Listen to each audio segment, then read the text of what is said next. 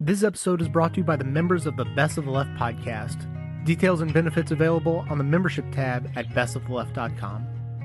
Now, welcome to the Best of the Left podcast with clips today from Ring of Fire, The Daily Show, Counterspin, Le Show, The Colbert Report, The Onion Radio News, and The Young Turks.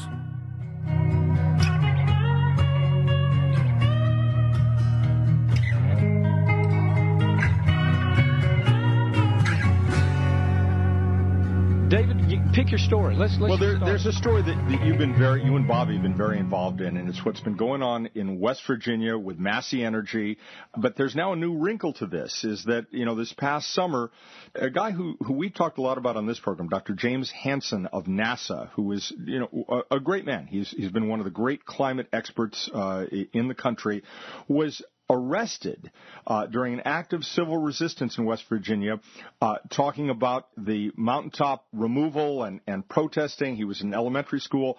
So this, this civil resistance has been, he is a symbol of that. He may face time in jail Dr. James Hansen. But more to the point, this again goes to Massey Energy and what they've been doing. And this is a court case you and Bobby have been very yeah, involved well, in. Bring well, us up to date. Yeah, well, this is a, this is a different one, but the, the Hansen issue had to do with Blankenship, who is just, I mean, in the truest, I mean, just we we overuse the word thug.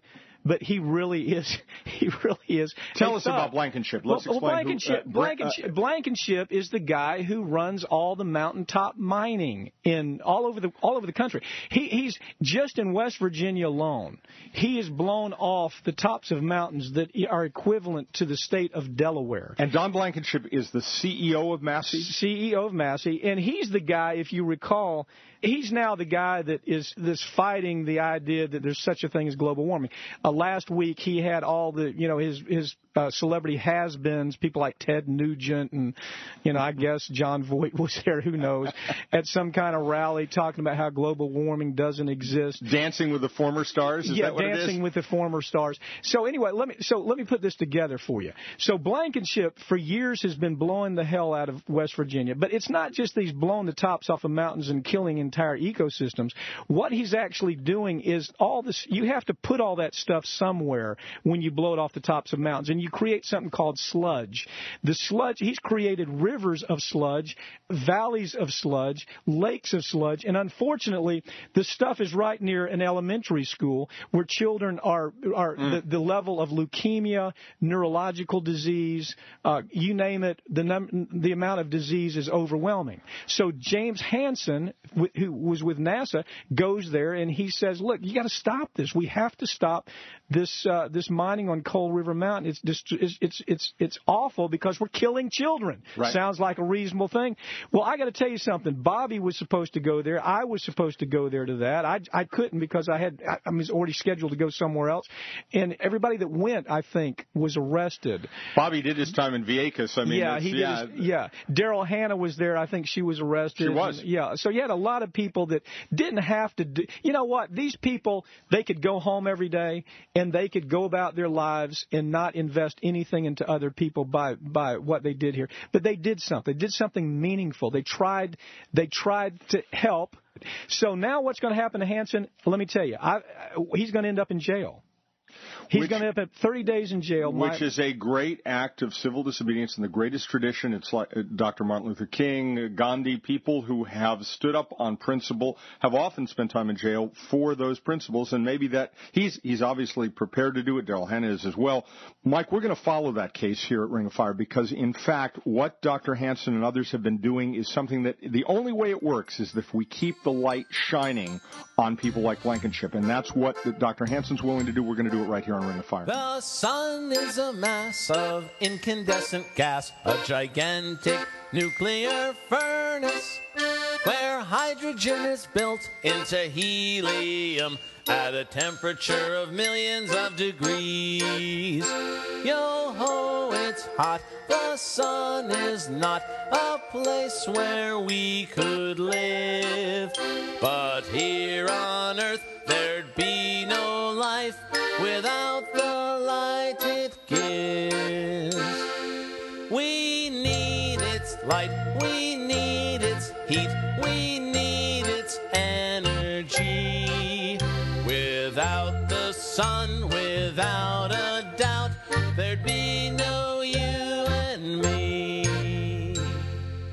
As you may know, our show is based in, in New York City.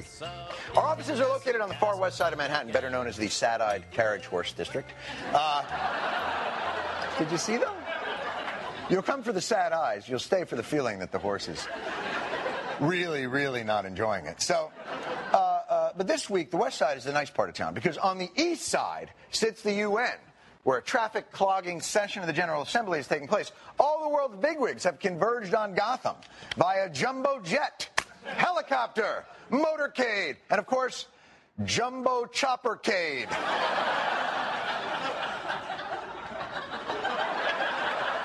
All to make it to their important meeting about climate change.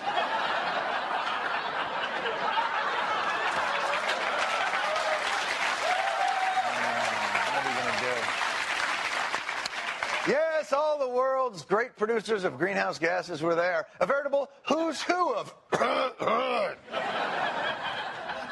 but somehow, now they had seen the light. They're the geopolitical Chris Browns who swear they had never any intention of hurting the Rihanna that is the Earth's atmosphere. Lack of change was not an option. Climate change is affecting the conditions of life for all of us. It will increase pressure on water, possible disappearance of sea ice, The ocean becomes a burning cesspool. increase in frequency of hot extremes, floods, droughts, hurricane, The sky is a black cloud. reverse years of development gains. scarcity of food, water, and soil degradation. We have less than 10 years. Ten years doesn't seem like enough time to fix climate change, although it does seem like plenty of time to slap some spikes on football pads, fortify some school buses, and make me some more jars of Captain John's roach jerky. Captain John's roach jerky, for when you've lost touch with all that once made you human. No? Mm. Sodium. Things look dire, but don't worry, world. It is precisely for these occasions that we, the American people, last November hired Professor Hopenstein, Barack Obama, aka the President of the United States. Give it to him, Rocky! It is true that for too many years mankind has been slow to respond or even recognize the magnitude of the climate threat. It is true of my own country as well. We recognize that. I didn't know Kenya was a polluter. I,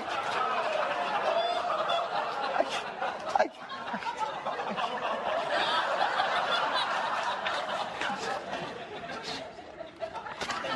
so let's hear those concrete solutions, sir. In April, we convened the first of what have now been six meetings of the Major Economies Forum on Energy and Climate. I proposed an energy and climate partnership for the Americas. We will unleash the creative power of our best scientists and engineers and entrepreneurs to build a better world. Actually, funny story. We had them working on this mortgage derivative scheme, and then uh, we uh, we have now asked them to shift focus. And uh, by the way, uh, uh, why did we have our creative power of our best scientists, engineers, and entrepreneurs uh, leashed in the first place? Shouldn't they?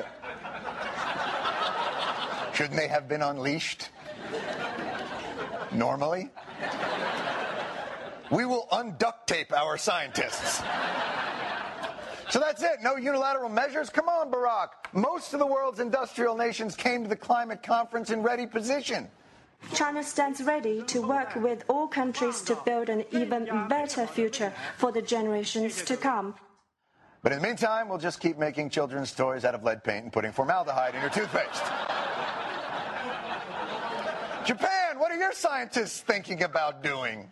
Japan will aim to reduce its emissions by 25% by 2020.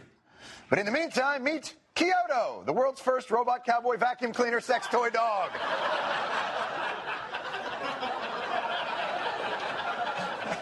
I think I think the arms are supposed to be dildos. I'm not sure.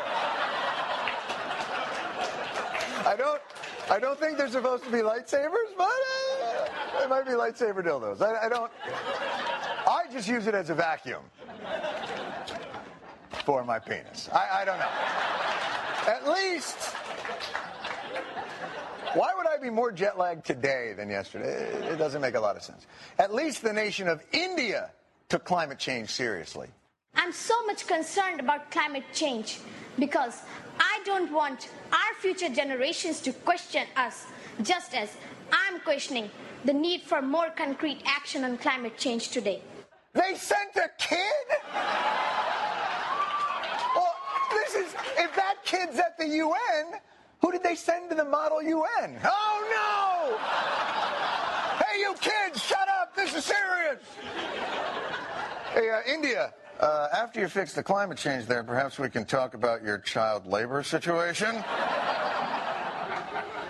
so, the world's largest industrial nations have spoken out boldly about their future tenuous plans to hit possible abstract goals. Anybody else have anything to add? Any anybody? Ah, Maldives. The homeland and others like it will despair beneath the rising sea before the end of the century. Seriously, anybody? Anybody at all? Any country with a vote in the Security Council? No? All right, let's fire up the jumbo chopper cave and we'll see everybody next year. Peace out!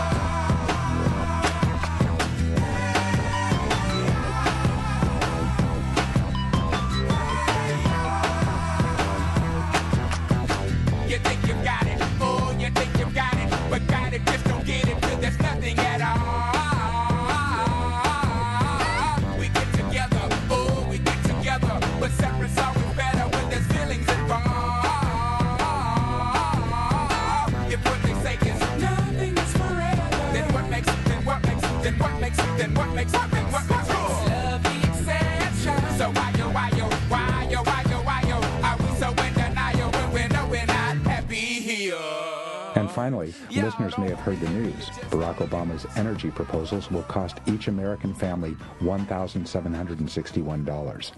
That talking point has ricocheted around the media sphere, and although it's far from true, it does serve to illustrate how this process can work. As FAIR noted on our blog on September 16th, Elite Media Touchstone, the Drudge Report, ran the figure in a scary red headline that day with a link to a post on CBSNews.com. That post referred to a previously unreleased analysis by the Treasury Department that listed the figure as, quote, the upper end of the administration's estimate, close quote. More importantly, that analysis was based on a plan that bears no relationship to reality, as it called for auctioning all of the carbon burning permits, while the bill that passed the House auctions just 15% of them, which is different. So different that CBS felt obliged to add an update indicating as much, though they presented the reality as the viewpoint of an environmental group. Likewise, the popular among journalists site Politico ran a similar story, but then ran an actual correction in which the writer acknowledged that the vaunted documents refer to a version of the legislation profoundly different from the one that passed. They even cited a critic's question, quote, why not use the Congressional Budget Office analysis of the House bill? Republicans seem more than happy to use CBO when it helps their case, but CBO says the ACES that's the current energy bill, would only cost a postage stamp a day per household in 2020. Close quote.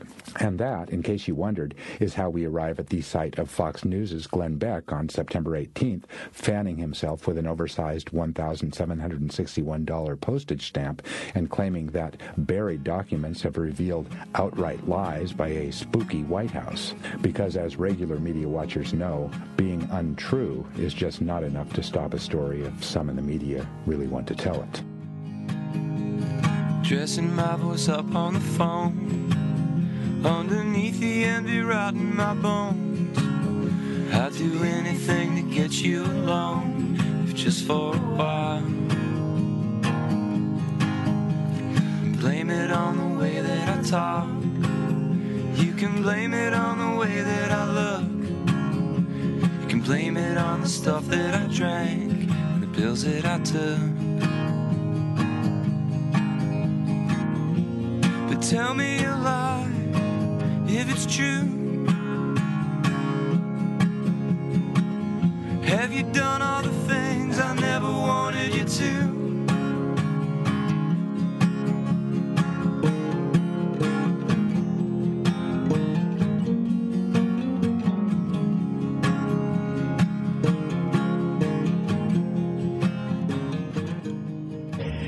Gentlemen, cars running on sugarcane ethanol can produce as many harmful pollutants as those using ordinary gasoline.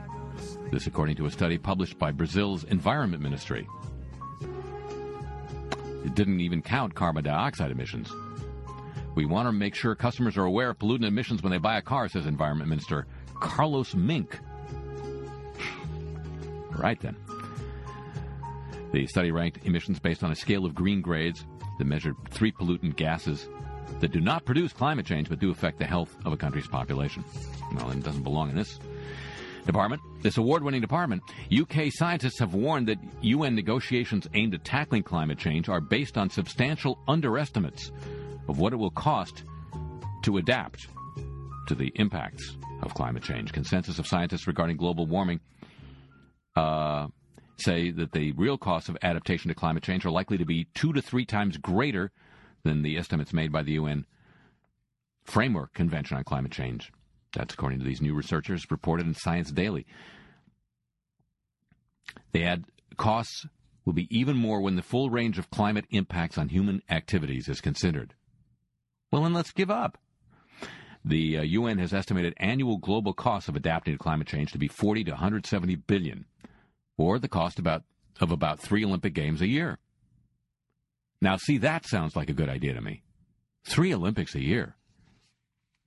I mean just just to make Dick Ebersol happy. But the report's authors say that these estimates were produced too quickly. Okay? 5 Olympics a year then and did not include key sectors such as energy, manufacturing, retailing, mining, tourism, and ecosystems. Well, what did, what was left? Dr. Berry led the work on estimating the cost of protecting ecosystems and the services they can provide for human society, which were excluded from the UN estimate. She found that this is an important sor- source of underestimation will cost over 350 billion, including both protected and non-protected areas. The costs of adaptation for ecosystems are potentially huge, the largest of any sector, she says. This is not only because She's by boy Dr. Pam Berry from Oxford. Not only because of the projected future losses of species, but also because of the immense value of ecosystems for human health and well-being through the provision of food, fuel, and fiber. The worrying feature is that our report has identified how little is known about this, the biggest elephant in the room. You mean there's more than one elephant in the room? I got to get out of here. Even worse, uncertainty is leading its, to its omission from the overall figures, which will compound the underestimate. The uh, other studies' findings, or the study's other findings, water, the UN estimate of $11 billion included costs, excluded costs of adapting to floods and assumes no cost for transferring water within nations from surplus areas to areas of deficit. The underestimate could be substantial. Health, the UN assessed only malaria, diarrhea, and malnutrition and excluded developed nations in coming to a figure of 5 billion. This may cover only 30 to 50 percent of the global total disease impact of climate change. And there's more infrastructure, coastal zones, and more in Science Daily. The average world ocean temperature from June through August was the warmest since 1880 for any northern hemisphere summer. This from the U.S. National Ocean Oceanic and Atmospheric Administration, NOAA. The summer ocean surface temperature was 62.5 degrees. Well, it's still too cold to swim, which is 1.04 degrees Fahrenheit above the 20th century average. The land and ocean surface temperature together was 61.2 degrees, the third warmest on record. Physicists at the University of Toronto have discovered that changes in the Earth's ozone layer due to climate change will reduce the amount reduce the amount of ultraviolet rays in northern high latitude regions such as Siberia, Scandinavia, and northern Canada. They'll be more depressed. Other regions of the Earth, such as the tropics and Antarctica, will instead face increasing levels of UV radiation. More sunscreen. Climate change is an established fact, but scientists are only just beginning to understand its regional manifestations, says Michaela Hagen, Haglin, Hegglin, a postdoc, I'll get it right, a postdoctoral fellow in the Department of Physics and the lead author of the study published in Nature Geoscience. Using a sophisticated computer model, and I love them. They're so thin. Hegglin and U of T, U of T, University of Toronto physicist Theodore Shepherd determined that 21st century climate change will alter atmospheric circulation, increasing the flux of ozone from the upper to the lower atmosphere and shifting the distribution of ozone within the upper atmosphere. You heard it here first. And the Arctic sea ice cover appears to have reached its minimum extent of the year, the third lowest recorded since satellites began measuring sea ice extent in 1979, according to the University of Colorado. Finally, the world faces a compounding series of crises driven by human activity, which existing governments and institutions are increasingly powerless to cope with, according to a group of eminent environmental scientists and economists writing in the journal Science. The researchers say the nations alone are an, unable to resolve the sorts of planet-wide challenges now arising. See, it is a one world, one worlder conspiracy after all. The lights go on, the lights go off. The members of the Best of the Left podcast are the wind beneath my wings. Their donations of as little as $5 a month are what allow me to keep this show on a steady schedule twice a week instead of just once as it has been in the past. In return, members receive access to the Best of the Left Raw feed, where they receive all of the clips that end up in the show, plus bonus material that doesn't make the final cut. And content in the Raw feed is delivered in its original video format when available. If you appreciate the service that this show provides, please consider signing up for a membership at bestoftheleft.com.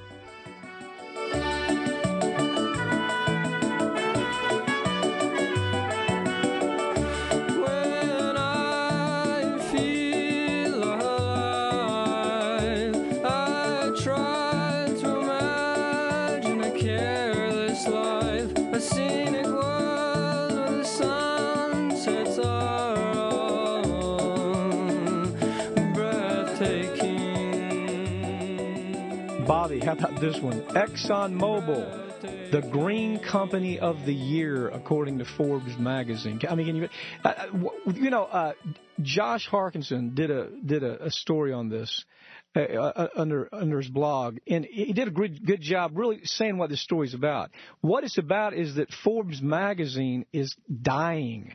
Forbes magazine, they have a they they're having a financial crunch just like other magazines, so they're saying whatever the hell they they can. I mean, to keep you know to keep in good stead with the people that are, they're spending big money in advertising. So they they they anoint the uh, Exxon Mobil the green company of the year.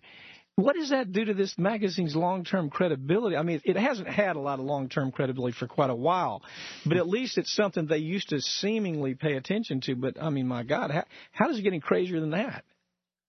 I I really don't know. I'm, the company is uh, the one of the large. I think it's the second largest company in the world, but it has the worst environmental record of any really large, like corporate 100 company, a Fortune 100 company. There's no company that has a worse environmental record. It not only, you know, there's a lot of companies that do that do bad things because they're creating a product that that that involves handling a lot of pollution, but Exxon has been deliberate and concerted and malicious in, for example, funding for the past 20 years an army of global warming deniers. Um, of manipulating to make sure that Rob Watson, who was a, uh, respected, world respected scientist, but who acknowledged the fact of global warming, that he was punished by being ejected from the uh, International Commission on Climate Change. It's 20 year battle to avoid paying the, the cost of the Exxon Valdez spill. Um, it's the one of the number one players in Canada's tar sands, which is the you know one of the biggest environmental catastrophes in the history of humanity. How about the Waxman Markey? I mean, they're the people. They're they are the biggest paying group that's funding the fight to to to end this climate bill. I don't know if you followed this story. What they've done, Bobby, Exxon Mobil has recruited the same people that are showing up at town, town hall meetings for the healthcare uh, uh, scenes. They've recruited the same people. They're, they literally are going out and they're asking, okay, you, you've done the tea bag thing which was a miserable failure. You've done the health care thing. We don't know where that's going to go. Now, would you come over here and help us fight the Waxman Markey climate bill? I mean, it, it, it's the same crazy people. These are shut ins. These are crazy, retired, nut right wing cases that don't have anything to do. So they get them to show up. Exxon is is is the person leading that charge against Waxman Markey, and the way they're doing it is with these astroturf organizations that are fantasy organizations. I mean, you know, it's it's. But It this- reminds me, for many years, Exxon's used this phony scientist named Fred Singer, who was housed with Exxon money in one of the, you know, in various think tanks on Capitol Hill. But Fred Singer, at various times, made arguments that, you know, you don't need seat seatbelts are bad for you, that it, you know, the whales don't mind Mhm. being harpooned, that Mhm. They like cholesterol it, is yeah. a good thing, and Yeah. that global warming doesn't exist. Right. He'll just, you know, he will. He's a classic biostitute. He'll take any. But the media responds. The media prints his craziness, and Exxon Right, knows that. This this company that Forbes magazine again, Forbes magazine has proclaimed that Exxon Mobil is the green company year. The reason is is because they're getting killed financially, and so they're trying to you know sell whatever they can, keep the doors open, and so they hey this is a big deal to call these people the green company. Imagine the advertising that Forbes is going to get for that. Where does it really? Uh, you know, the, the, it it sets up the fight it sets up the fight for what's getting ready to happen with the Chamber of Commerce that's calling for this this uh, they want kind of like a Scopes trial on whether or not climate climate science actually exists. Is that even a legitimate question now, Bobby? It's no, it's not a legitimate question, and it's a, it's a clearly, it's another delay tactic. This the Chamber of Commerce has said, before there's any more U.S. regulation on cap and trade, let's have a full-blown trial that will take years and years with testimony by every nutcase we can summons, and we're going to make it a reproduction of the Scopes monkey trial, which incidentally. Scopes lost. Scopes was the guy in Tennessee who was trying to teach evolution, and and he lost, and he was being prosecuted, you know, for for for breaking the law of Tennessee that forbade the teaching of evolution in schools, Yeah. and that and required you to teach creationism, and said, you know, the Bible is the is the science book, you know, and uh, and Scopes lost that. So and they've they've the Chamber of Commerce have said we need a Scopes, Scopes trial, trial. On this it's so issue. I mean. I I read it. I had to read it twice because I know what the hell they were talking about. But really, what it is, it's like the trial of Galileo, isn't it? I mean, these are flat Earth. Uh, thinkers, but they're they're flat Earth thinkers not because they don't know better, but because it's all about big money. You see, they would they would allow their children and grandchildren to burn to death on this planet if they could make another dollar, and that's what this that's what that's what it's about. U.S. Chamber of Commerce is not mom and pop anymore. It's Exxon Mobil. It's you know it's Goldman Sachs. It's every large corporation in the world that can put big money over there. They're not mom and pop. They could give it. They could give a damn less about your children or even their own children. Don't mean no harm, no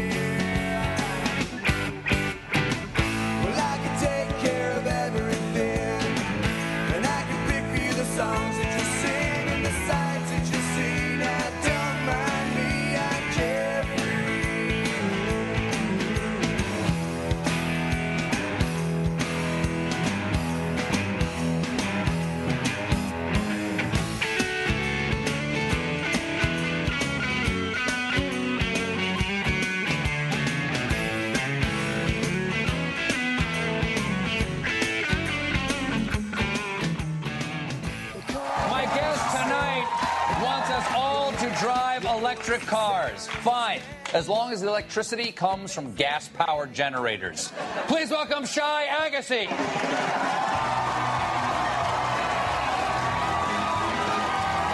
you very much. Hey, Mr. Agassi, thank you so much for joining us. And thank you for dressing up for the occasion. All right. Now, tell me about your electric cars. Do you, you, you build electric cars? And we build a network that actually makes these cars convenient and affordable. We network car network. Yeah, you got to I've heard charge. of TV networks. Well, you got to charge them. You got to. We, we have a network that allows you to charge the cars, and then if you go a long distance, you can switch the battery in less than a minute and keep on going. And what about the remote control? How often do you have to switch the battery? Well, actually, for that? actually, we got the idea from kids because if you ask kids about their uh, toy cars, they tell you that they'd like to have a car that knows how to recharge, but also knows how to switch the battery, so when you need to recharge, they can still drive. No, this is just a pipe dream, right? This isn't. We've been talking about electric cars for a long time. Is this actually going to happen anyplace? It's happening in Israel. In uh, next year is the first uh, countrywide test across the entire country. Okay. Uh, in 2011, we're going to be in Israel and Denmark, and uh, six months later in Australia and in Hawaii and the San Francisco Bay Area, the Republic. of but the not, but not in America yet. Uh, it's the uh, the People's Republic of Berkeley will probably go first. Okay. Now, uh, you, you say the, this car is going to be um, the sort of the, the, the, the, model for this car is cell phones. What do you mean by that? Well, you know how um, with cell phones you, you pay for minutes. Um, Mm-hmm. I'm a celebrity. I don't pay for and as- anything. well, but because Yes, you pay, you pay for, for minutes, you yeah, pay you for pay for minutes, you get a cheaper a cheaper phone, right? So Right, right, yeah. With with electric cars, you're going to pay for miles, and then you're going to get a cheaper car than your gasoline car. And uh, the only thing we're not going to do from uh, the phone system was we're not going to give you rollover miles. So you, you can only get. Um, How do you pay for miles? What do you mean I'm paying for miles? you actually pay for miles today because you buy gasoline. So you go into the gas station and you buy, you know, three, four hundred miles worth of gasoline, which is like a prepaid card for your cell phone. Mm-hmm. Only what we're going to do is we're going to let you do the prepaid model or lock a certain price, like pay a certain amount of dollars and then drive as much as you want the whole month. And and uh, is there like a drive anywhere plan? Drive That's- as much as I want plan? That's the. Because Uh, I like to keep my car just That's the- idling in the driveway the- the- while I go to sleep at night. the uh, Metro PCS model. You can actually electric cars you can keep idle because they're not using any energy when they're not moving. Uh, what, what, what, what do these cars look like? They're uh, our They look like cell phones? Do they look like iPhones? Uh, you, know, you know, they're saying that if, if Apple made uh an iCar, yep. Steve would insist that there are no uh, no wheels, like no keyboard on the iPhone. Um, we're actually looking at a normal car. It's a big sedan. It's a, a, a long uh, sedan, like a Camry, bigger than a Camry. Uh, it drives faster, makes no uh, no noise. Mm-hmm. Let's Uh, get let's cut to the chase here. Will this car get me laid? Because that's what young men care about with cars: is will this get me action? Can I rev it? It, it will uh, it will definitely get you attention of the right chicks. It's the, The right chicks? It's the uh, intellectual car, which intellectual car, which actually fits Yes. the the Yeah. new You'll cool. think they're having sex with You know, you know, we'll we'll. Uh, but in fact, you're just having coffee. with uh, with the new generation, blue is uh, blue is the new cool. It's the uh, it's the sustainable um, message for the, this generation. It's If- if- it's if it's- hotter than a Prius. If it's, it's hotter than a Prius, Prius is very hot. Yeah. What's what's the difference between this and a Prius? Prius uh, saves you about 20% of gasoline and 20% of the emissions. This is 100% oil free and 100% um, clean. No, but won't, no but won't we just run out of batteries? Well, we have enough uh, lithium, which is what makes these batteries, for about 3 billion cars. I think we're safe for about two centuries. Let me ask you this: uh, uh, Can you clean lithium off a seagull? Um, what if we have a lithium spill? Well, the first thing you got to be careful is when the seagulls are flying towards you, don't hit them. That way, you don't need to clean the seagull off the windshield. But If, then, if it's if it's if the model is a cell phone, will I be able to download car horn sounds? you, you actually we call them drive tones. Um, and you seriously? It's like it's like Drive uh, tones? It's like uh, yeah, like right on your phone. You can pick a drive tone. Imagine you drive behind somebody on Fifth Avenue. Yes. And you go oh, like a, a big ship. That was a ship? Yeah. that sounded like an elephant giving birth to me. Well, you can, so I can rev it. I can make it sound like a rev it. Shelby You can Cobra. make it sound like anything All right, you want. then I'm in. Thank you so much, Shai Agassi. BetterPlace.com. The sun is a miasma of incandescent plasma. The sun's not simply made out of gas. No, no, no. The sun is a quagmire. It's not made of fire. Forget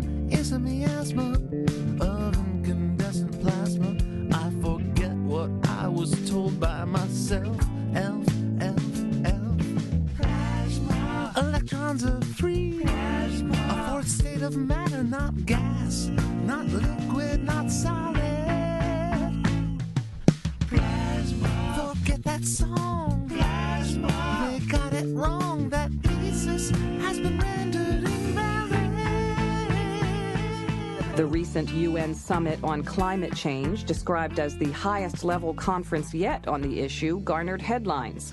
But although U.S. President Barack Obama made strong statements about the need for action, saying our prosperity, our health, and our safety are in jeopardy, the major media take was generally somewhat downbeat, with papers like USA Today underscoring the elusiveness of any international deal and the myriad political and economic issues that hinder talks to stop warming. The deadline is nearing and hope is fading, the paper wrote, referring to the December conference in Copenhagen at which they say a treaty was to be finalized. What role are media playing in informing the public about policy decisions on warming, especially given that alongside such sober concerns, we also get a hearty admixture of climate change denialism, from the Washington Post's George Will to various TV talking heads. Here to help us assess some of the sorts of coverage we're seeing is Dr. Joseph Romm. He's the editor of Climate Progress, a project of the Center for American Progress, where he's a senior fellow, and author of Hell and High Water Global Warming, the Solution and the Politics, and What We Should Do. He joins us by phone from Washington, D.C. Welcome to Counterspin, Joseph Romm. Hello. Well, what is your takeaway from the UN summit this week? Do you think that the deadline nearing, hope fading theme seems appropriate?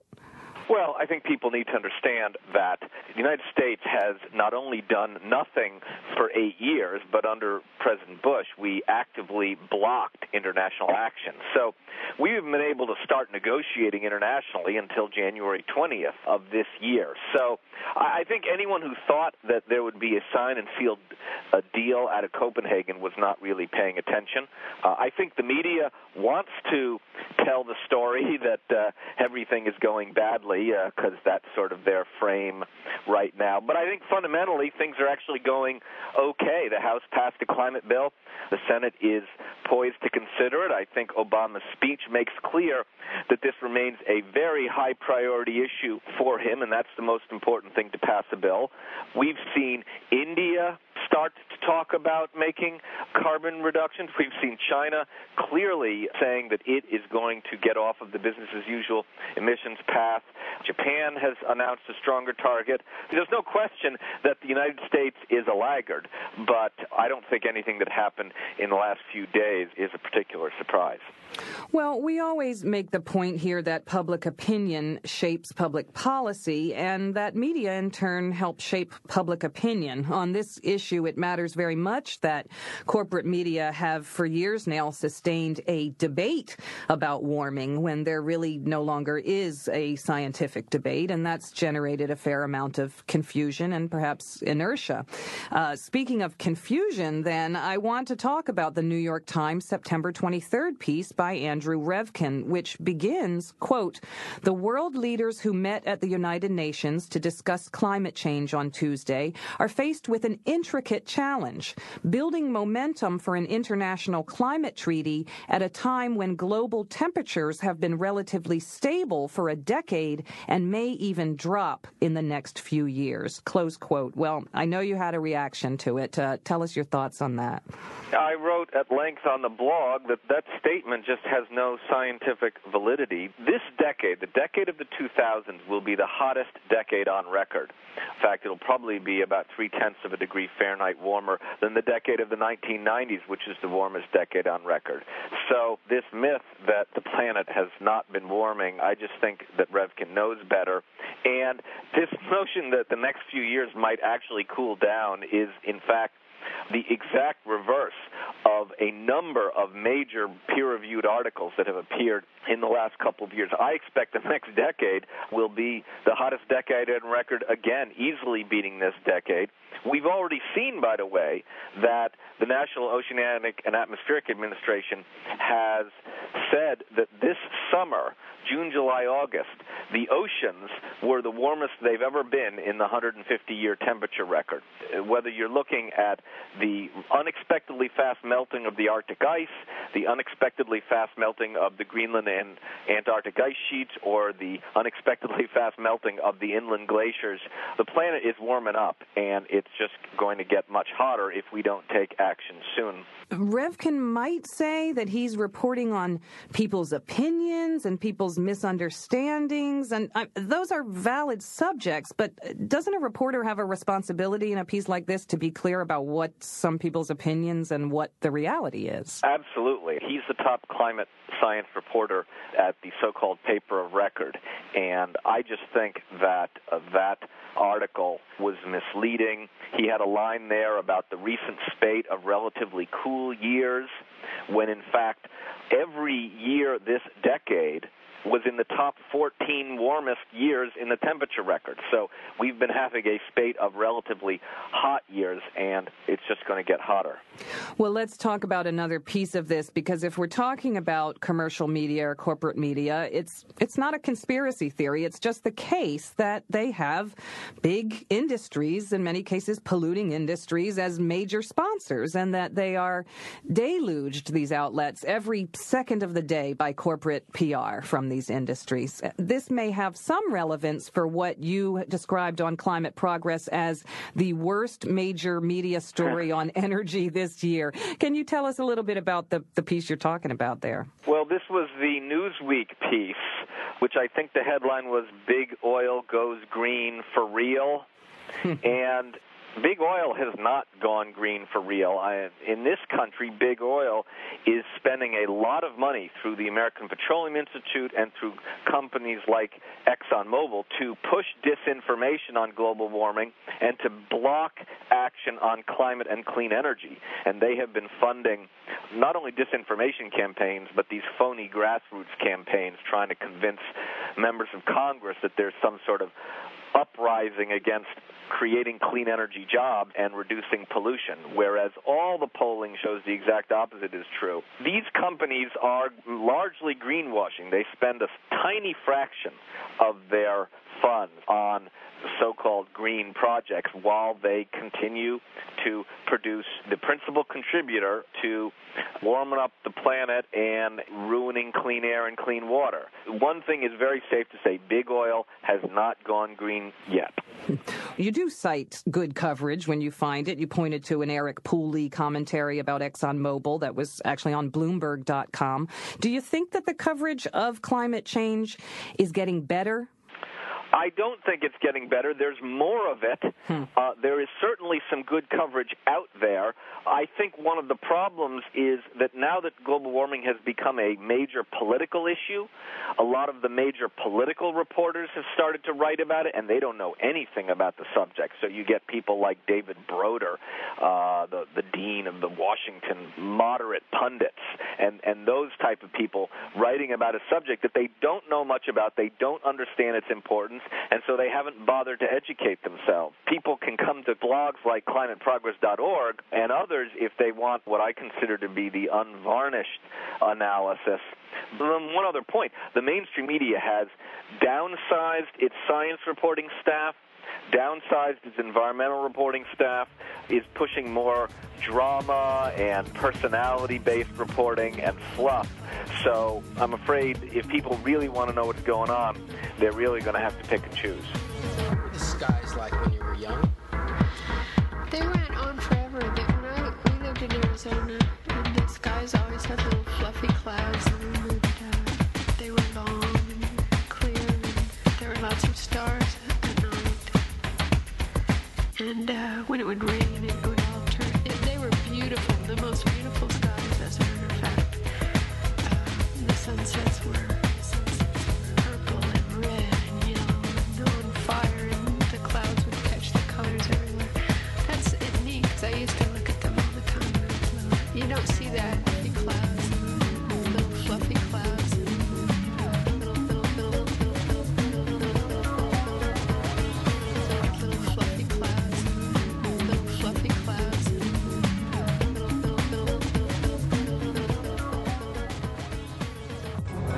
The nation's wood nymphs unveil a plan to reduce dependence on foreign dewdrops. It's the Onion Radio News. This is Doyle Redland reporting. Wood nymph officials have announced a plan to offset overseas dew imports and seek alternate sources of the magic dewdrops that power the nymph industrial base. Spokes nymph Ja'al of the Vandala clan wants to see an 80% reduction in dewdrops from Nordic elves and Irish leprechauns by this time next year. Of course, big dew corporations are going to fight us, but we think with Mystic Pearl incentives, they will come around. While many applaud the wood nymph proposal, critics say any gains will be offset by Congress's failure to approve the Keebler pipeline. Doyle Redland for the Onion Radio News.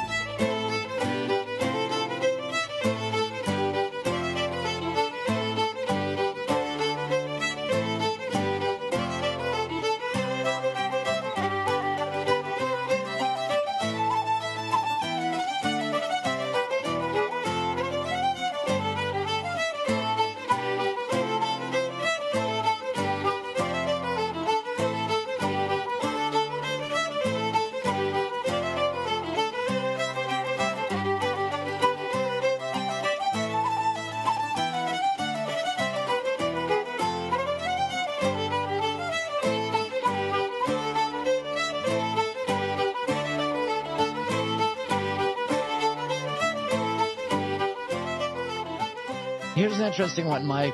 The House has just unearthed a 14th letter from a lobbying group um, that was uh, it was a lobbying group, Washington lobbying firm that was working for the American Coalition for Clean Coal Electricity, which of course is there's no such thing as clean coal, and so the whole lobbying effort is just based on a lie.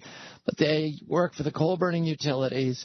The lobbying firm is called Bonner and Associates, and they uh, have conceded that one of their paid employees forged a letter to three congressional offices during the run-up vote to the climate bill, and that letter pretended to be from an American veteran thanking them for stopping the climate bill, which they argued in this kind of uh, acrobatical way um, which they It was argued bad was bad veterans because it would it would hurt American energy independence.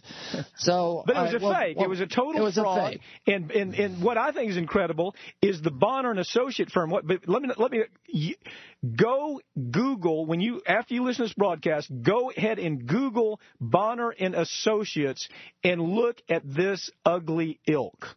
First of all, begin there. Second of all, understand that, bon- that the employee that did this was directly employed by Bonner and Associates. They had to know what was going on, but the, after they were caught, he gets fired. That person gets fired. So you know, but th- think of this: th- they actually fake a letter, Bobby. I mean, they make it up. It's just nothing but a friggin' lie. They make it up, send it to congressmen like it's real. And you know what? This is only the tip of the iceberg. We're going to find more and more of these with these lobbying firms that have absolutely there, there are no regulations, there are no bounds to what they'll do. And this is just another one of those stories. What else you got out there that you want to talk about? Good news from the Obama administration. The Obama administration has done something very courageous, which is to follow the science, something we've forgotten to do in this country over the past eight years. At least our government agencies have. But they have turned down 75, 79 of the 85 mountaintop removal permits that were pending before EPA. And I can't tell you, um, you know, anybody listening to the show, please send Lisa Jackson a letter or an email. She's the head of EPA.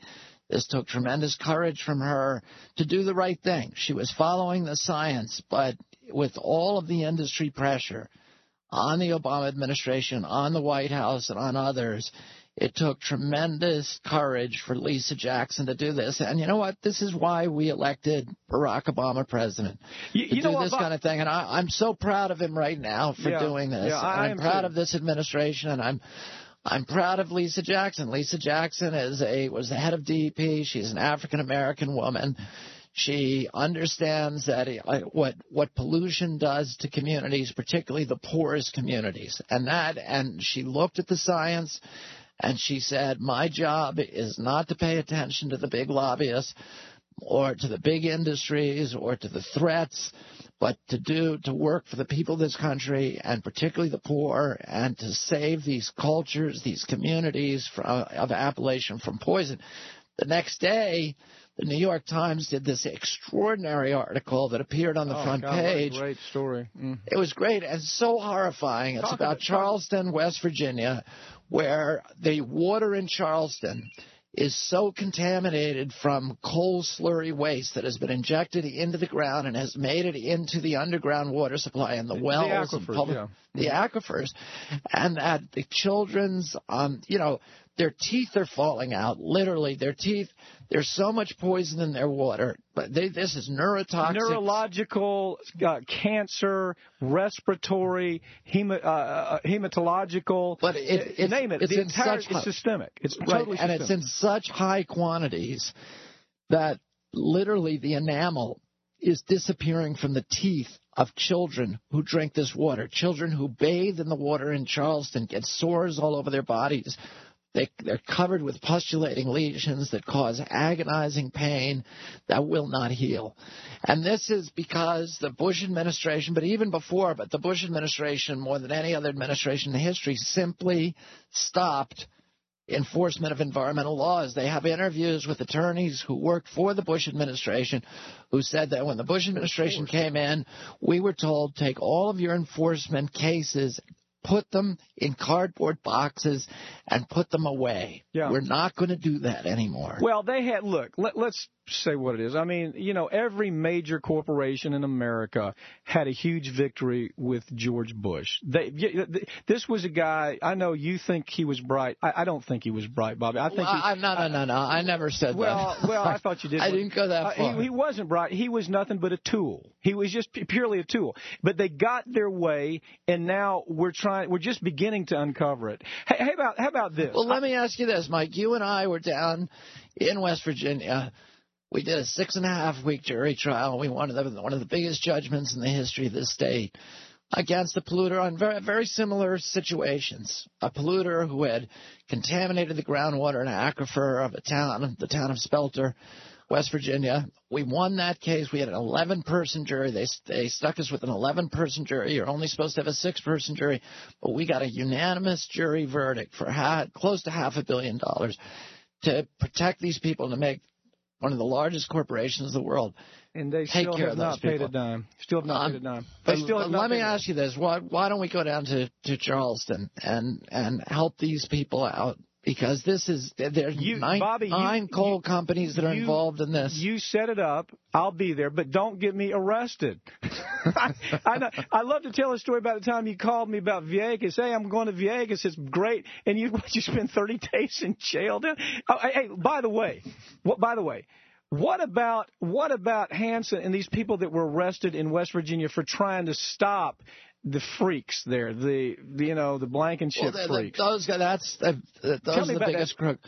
Jim Hansen, Daryl Hannah, um, Jim Hansen, who's the very extraordinarily courageous NASA scientist who, in 1978, was the first person to publicly, in front of a congressional committee, alert the world. And he's the Paul Revere of science, and he said the science is clear enough today that we are going to experience global warming. And he was ridiculed by the right.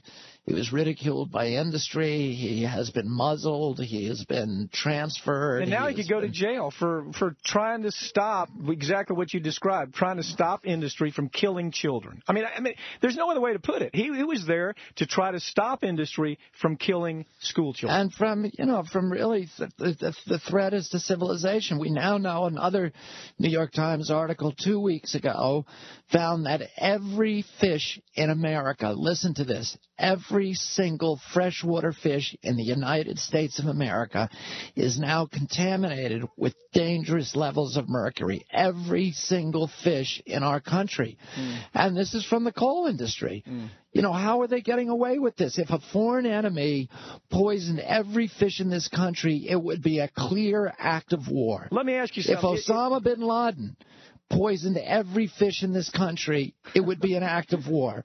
You know, why why are we putting up with it from Don Blankenship when we, you know, we would have we would go invade a country. Bobby, that, it, let's, that, it, that Bobby, poisoned every every Bobby, fish in America. Bobby, let's go sue the fat bastard, okay? My baby don't mess around because she loves me so, at least I know for sure. She really wanna, but can't stand to see me walk out the door? I can't stand to fight the feeling, cause the thought alone is killing me right now. I thank God for mom and dad for sticking two together, cause we don't know how.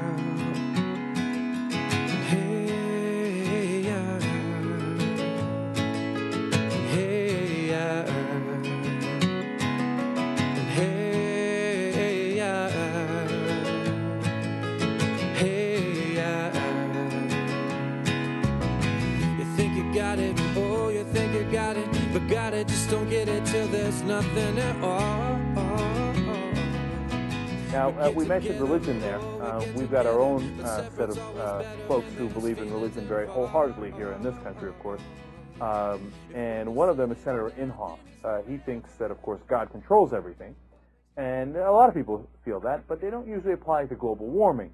Uh, Senator Inhofe does. there, he was having conversation here and uh, talking about how global warming is a hoax, as usual, and uh, pollution, what name so and that he's going to go over to Copenhagen during the uh, climate meetings and be uh, a one-man army against the hoax of global warming. And then he's talking to a caller, and a caller is going to make a point, and he's going to respond. It's going to be interesting. Let's go to clip number six. Yes, I agree with the senator on what he says about the climate change. I believe that um, that the world is just changing like it usually does and and it's not a thing about global warming. It's just our our world is just changing. Before we have we done had ice ages before, we done had all these different things happening in the world before we even came here, before we were alive.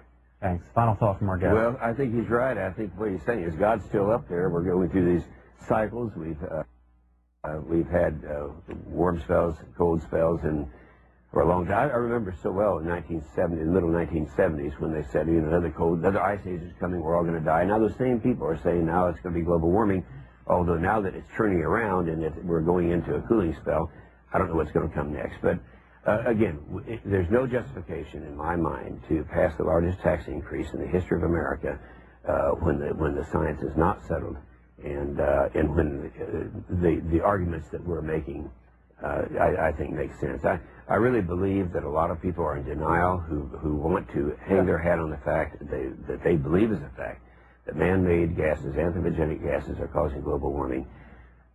The science really isn't there, but the economics are. You know, I always wonder about the motivation of guys like Inhofe, right? Because he says, well, the science is not settled, and he says the other side is in denial, which is greatly ironic, of course.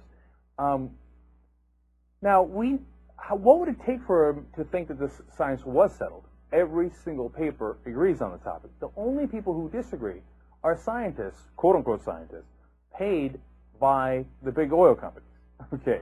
Now, does Inhofe actually believe the scientists produced, you know, by the big oil companies, and he believes 99% of the world's scientists are all wrong? So does he think like, oh no, God will take care of this? God is still up there. He's still up there. So we could how can we have global warming if God is still up there?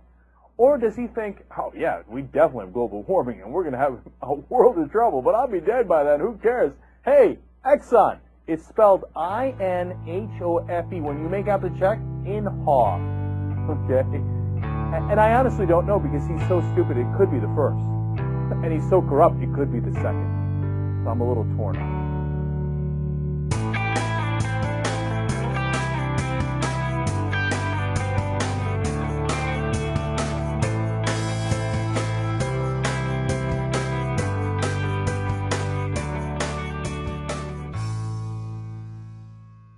Thanks for listening, everybody. First things first, of course, I want to mention that the Podcast Awards nominations are coming to a close very soon.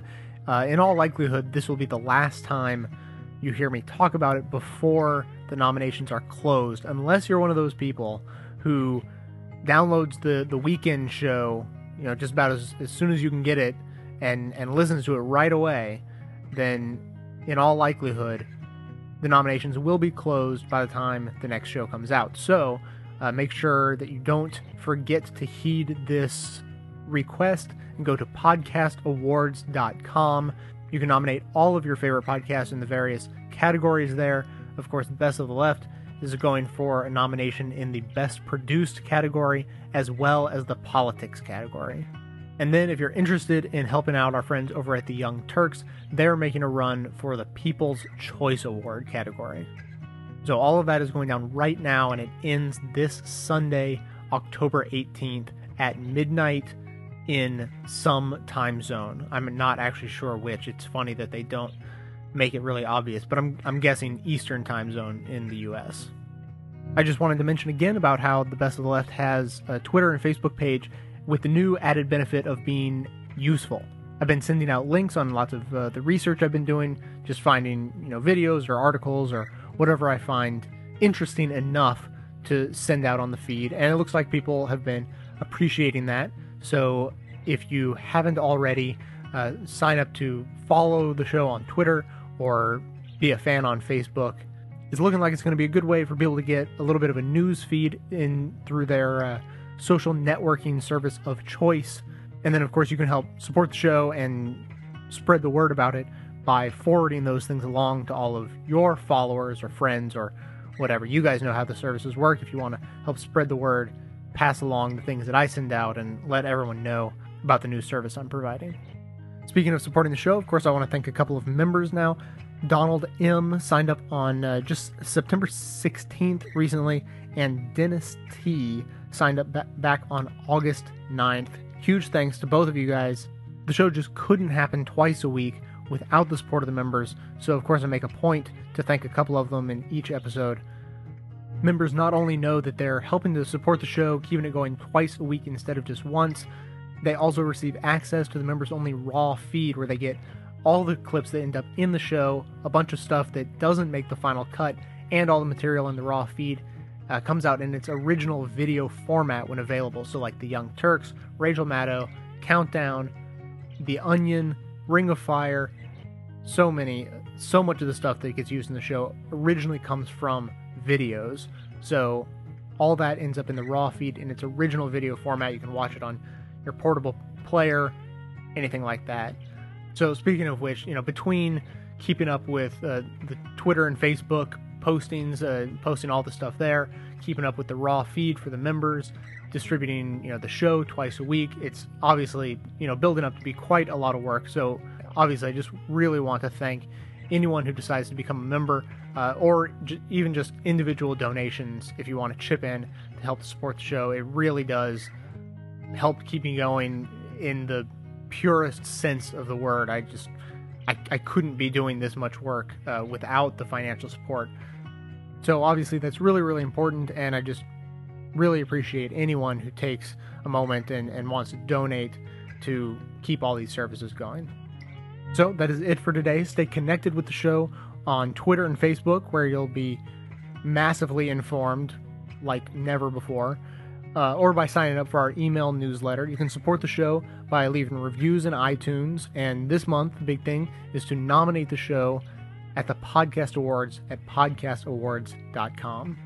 The show is available on your smartphone by going to stitcher.com, and you can see the show notes on the blog where you'll find links to all the sources we used and all the music in this episode. So, coming to you from inside the Beltway and border, yet outside the conventional wisdom of Washington, D.C., my name is Jay, and this has been the Best of the Left podcast delivered to you every Wednesday and every weekend, thanks to the members and donors from bestoftheleft.com. Thought now black and white. You took apart a picture that wasn't right. Pitch burning on a shining sheet. The only maker that you